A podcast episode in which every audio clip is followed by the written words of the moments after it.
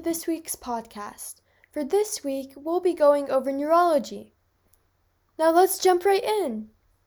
Now, what are neurons? Neurons are nerve cells. Neurons are the basic units in the nervous system. They carry messages between the brain and the rest of the body. This communication is done through sending and receiving electrical signals between neurons and other types of cells in the body, like muscle cells. But how do neurons look like? Neuron's shape is unique, and its shape follows its functions. A neuron has three basic parts the dendrites, the cell body, and the axon. Dendrites are branch like projections and their function is to receive signals from other neurons. Dendrites help to increase the surface area for connection with adjacent neurons. Now, the cell body is another part of the neuron that houses the nucleus. It also contains other organelles like mitochondria, ribosomes, endoplasmic reticulum, and Golgi apparatus. The cell body connects the dendrite to the axon. So, the dendrite receives information from other neurons and the axon sends information to other neurons. The axon is located at the end of the neuron. The function of the axon is to transmit messages in the form of electrical signals that was received by dendrites and sent to other neurons. There is a protective layer called myelin sheath that covers the axon. The myelin sheath protects the nerves and also enables the electrical signals to travel faster between the nerve cells. So, we so far learned about neurons. And neurons are the building blocks of the nervous system. It's important to know that the nervous system has two main parts the central nervous system, CNS, and the peripheral nervous system, PNS. The central nervous system is made up of the brain and the spinal cord. We can think of the brain as the main control center and the spinal cord as the major highway that sends and receives messages from the brain. It links the brain to the nerves and the rest of the body. Now, the peripheral nervous system is made up of all the nerves that branch out of the brain and spinal cord and are responsible for communication throughout the body. The peripheral nervous system, also known as PNS, connects the brain and the spinal cord to the rest of the body. The PNS itself is divided into the somatic nervous system and the autonomic nervous system. The somatic nervous system controls all voluntary actions. For example, somatic nervous system is responsible for all the voluntary muscle movements. Soma in Greek means body, and it refers to the system's function in sending and receiving messages between the central nervous system and the rest of the body. The autonomic system, on the other hand, controls involuntary actions, such as heartbeat, breathing, and body temperature. It supports and regulates many internal processes. The autonomic nervous system, furthermore, subdivides into parasympathetic division and sympathetic division. The sympathetic autonomic nervous system's function is to stimulate the body's fight or flight response. And this parasympathetic autonomic nervous system's function is to stimulate the body's rest and digest response. Now, let's learn more about what exactly happens to the body because of sympathetic and parasympathetic nervous system response. Sympathetic involves a fight and flight response. It prepares the body for a potential danger.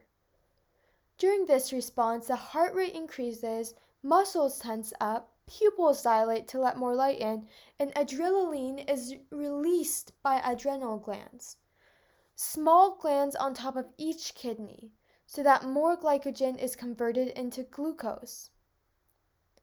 All these changes help us get ready to encounter the potential danger and escape the situation. On the other hand, the parasympathetic nervous system involves rest and digest response. Its aim is to bring the body to a state of calm. It reduces the heartbeat and relaxes the muscles. The pupils contract, so it's complementary to the sympathetic nervous system. Now, in summary, our nervous system is subdivided into the central nervous system, CNS, which includes the brain and the spinal cord, and the peripheral nervous system, PNS, which includes all the cranial nerves and spinal nerves. The peripheral nervous system is then subdivided into autonomic nervous system, which controls involuntary actions, and somatic nervous system, which controls voluntary actions in our body. Autonomic nervous system is subdivided furthermore into parasympathetic, rest and digest, and sympathetic, active and alert division. Now that we have a general idea about the nervous system, let's look closer at the brain structure. Now, the brain is a very complex organ in the nervous system that controls memory, thought, motor skills, breathing, and other processes that regulate the body. According to hopkinsmedicine.org by Johns Hopkins University, it weighs about 3 pounds in the average adult, and it's about 60% fat. The remaining 40% is a combination of water, protein, carbohydrates, and salts. The brain itself is not a muscle. It contains blood vessels and nerves, including neurons and glial cells. The brain sends and receives chemical and electrical signals throughout the body. Different signals control different processes, and your brain interprets each. Some make you feel tired, while others make you feel pain. Some messages are kept within the brain, while others are relayed throughout the spine and across the body's vast network of nerves to distant extremities. To do this, the central nervous system relies on billions of neurons, nerve cells. Now, the main parts of the brain are the cerebrum, cerebellum, limbic system, and brain stem. The cerebrum is the major and uppermost portion of the brain. This region of the brain is responsible for thinking, learning, memory, language processing, and also interpreting information that has been received through our five senses. The cerebrum is also subdivided into four sections called lobes, each with a different function. We have the frontal lobe, the occipital lobe, the parietal lobe, and the temporal lobe. Now, the frontal lobe is located in the front of the brain. It combines information from other parts of the brain and works as a control panel the whole brain was like a company, the frontal lobe would be its boss. The frontal lobe is in charge of reasoning, thinking, and planning. Humans have a larger frontal lobe compared to other animals. The frontal lobe is a very complex, therefore, it takes a long time to fully develop. Now, the occipital lobe is the smallest lobe, located at the back of the skull. The occipital lobe is responsible for visual processing. Visual spatial processing and color recognition is the function of this lobe. Then we have the parietal lobe. Now, the parietal lobe is located on the top of the brain. It's responsible for processing information about our sense of touch. It processes the signals sent to the brain by nerves about temperature, pain, and pressure.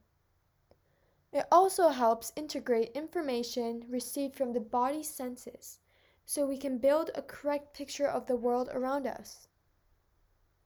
Now, the temporal lobe is located on the sides of the brain near the ears.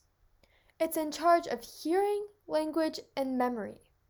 As for memory, it's very complex, and different parts of the brain work together to help us remember. The temporal lobe helps us remember words, faces, and objects. Now, the cerebellum is located at the back of the brain.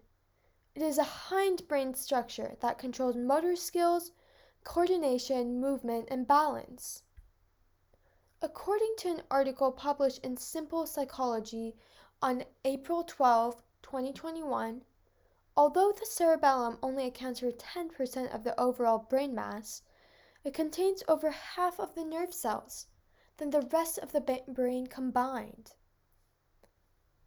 The cerebellum is also one of few mammalian brain structures where adult neurogenesis, the development of new neurons, has been confirmed. The limbic system is a group of structures that includes the hippocampus, the amygdala, and the hypothalamus. It's located below the temporal lobes. It's responsible for emotions and memory. Now, the brainstem contains of two parts the pons on the top and the medulla oblongata on the bottom. The brainstem is responsible for regulating involuntary actions of the body, such as breathing and heartbeat. When you exercise, you do not need to remind yourself so that you breathe faster or your heart beats faster to pump more blood to your muscles. Your brain takes care of them all. Now you have a general idea of brain structure and the nervous system. See you next week!